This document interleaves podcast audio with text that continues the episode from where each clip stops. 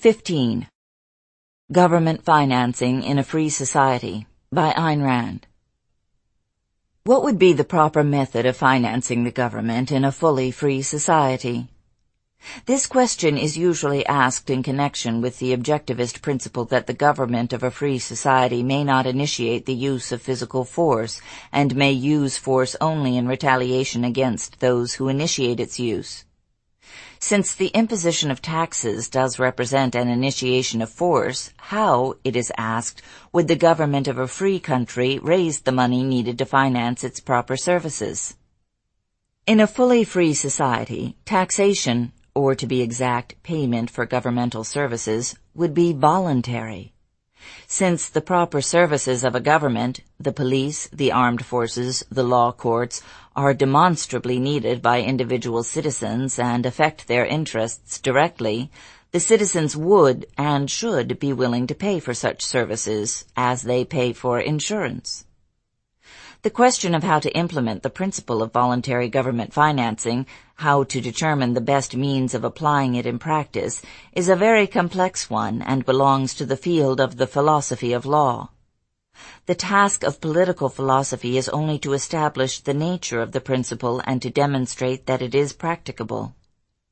The choice of a specific method of implementation is more than premature today, since the principle will be practicable only in a fully free society, a society whose government has been constitutionally reduced to its proper basic functions. For a discussion of these functions, see Chapter 14. There are many possible methods of voluntary government financing. A government lottery, which has been used in some European countries, is one such method. There are others. As an illustration, and only as an illustration, consider the following possibility. One of the most vitally needed services, which only a government can render, is the protection of contractual agreements among citizens. Suppose that the government were to protect, i.e. to recognize as legally valid and enforceable only those contracts which had been insured by the payment to the government of a premium in the amount of a legally fixed percentage of the sums involved in the contractual transaction. Such an insurance would not be compulsory. There would be no legal penalty imposed on those who did not choose to take it. They would be free to make verbal agreements or to sign uninsured contracts if they so wished. The only consequence would be that such agreements or contracts would not be legally enforceable. If they were broken, the injured party would not be able to seek redress in a court of law. All credit transactions are contractual agreements. A credit transaction is any exchange which involves a passage of time between the payment and the receipt of goods or services. This includes the vast majority of economic transactions in a complex industrial society. Only a very small part of the gigantic network of credit transactions ever ends up in court, but the entire network is made possible by the existence of the courts and would collapse overnight without that protection. This is a government service which people need, use, rely upon, and should pay for. Yet today this service is provided gratuitously and amounts, in effect, to a subsidy. When one considers the magnitude of the wealth involved in credit transactions, one can see that the percentage required to pay for such governmental insurance would be infinitesimal, much smaller than that paid for other types of insurance. Yet it would be sufficient to finance all the other functions of a proper government. If necessary, that percentage could be legally increased in time of war, or other but similar methods of raising money could be established for clearly defined wartime needs. This particular plan is mentioned here only as an illustration of a possible method of approach to the problem, not as a definitive answer, nor as a program to advocate at present. The legal and technical difficulties involved are enormous. They include such questions as the need of an ironclad constitutional provision to prevent the government from dictating the content of private contracts, an issue which exists today and needs much more objective definitions the need of objective standards or safeguards for establishing the amount of the premiums which cannot be left to the arbitrary discretion of the government, etc. Any program of voluntary government financing is the last, not the first, step on the road to a free society. The last, not the first, reform to advocate. It would work only when the basic principles and institutions of a free society have been established. It would not work today. Men would pay voluntarily for insurance protecting their contracts, but they would not pay voluntarily for insurance against the danger of aggression by Cambodia. Nor would the plywood manufacturers of Wisconsin and their workers pay voluntarily for insurance to assist the development of the plywood industry of Japan, which would put them out of business. A program of voluntary government financing would be amply sufficient to pay for the legitimate functions of a proper government. It would not be sufficient to provide unearned support for the entire globe. But no type of taxation is sufficient for that. Only the suicide of a great country might be, and then only temporarily. Just as the growth of controls, taxes, and government obligations in this country was not accomplished overnight, so the process of liberation cannot be accomplished overnight. A process of liberation would be much more rapid than the process of enslavement had been, since the facts of reality would be its ally. But still a gradual process is required, and any program of voluntary government financing has to be regarded as a goal for a distant future.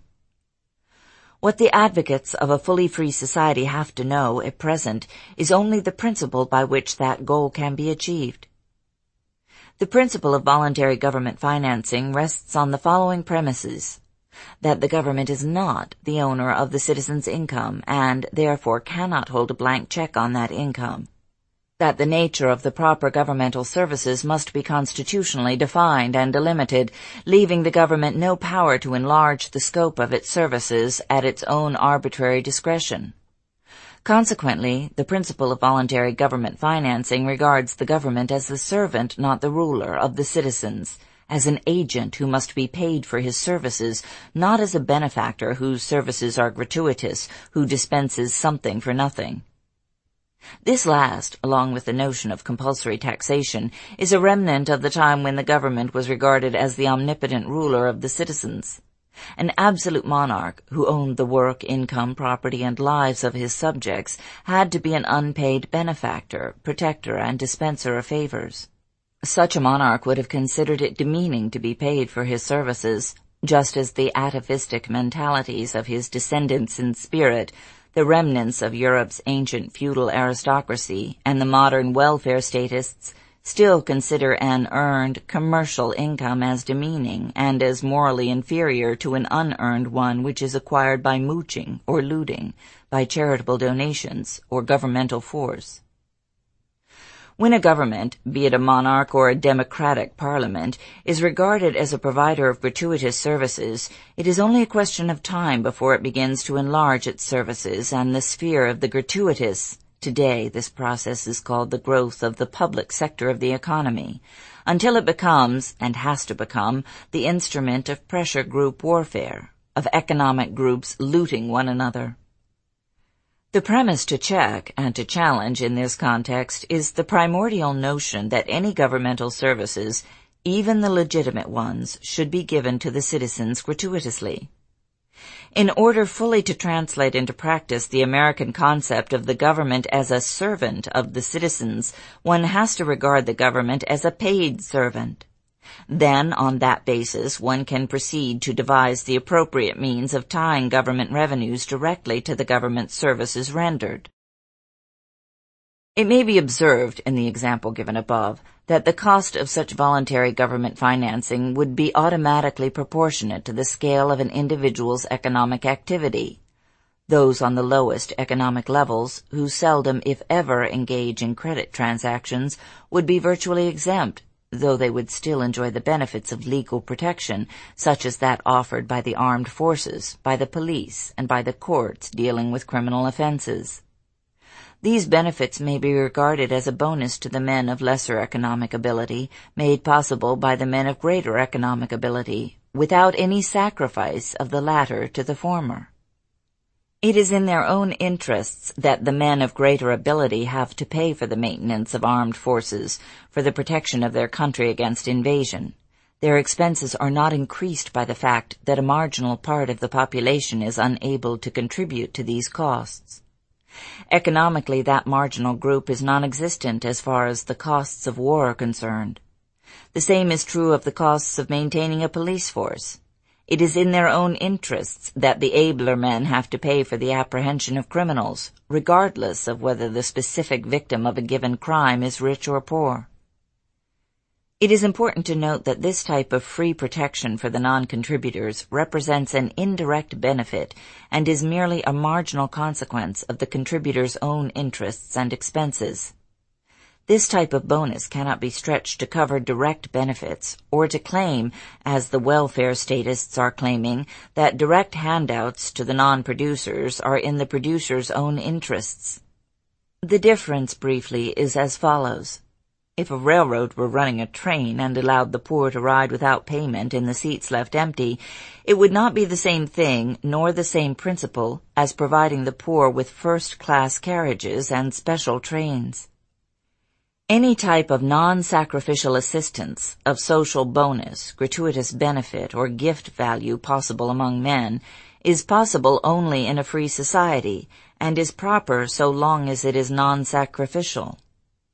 But in a free society, under a system of voluntary government financing, there would be no legal loophole, no legal possibility for any redistribution of wealth, for the unearned support of some men by the forced labor and extorted income of others, for the draining, exploitation, and destruction of those who are able to pay the costs of maintaining a civilized society in favor of those who are unable or unwilling to pay the cost of maintaining their own existence.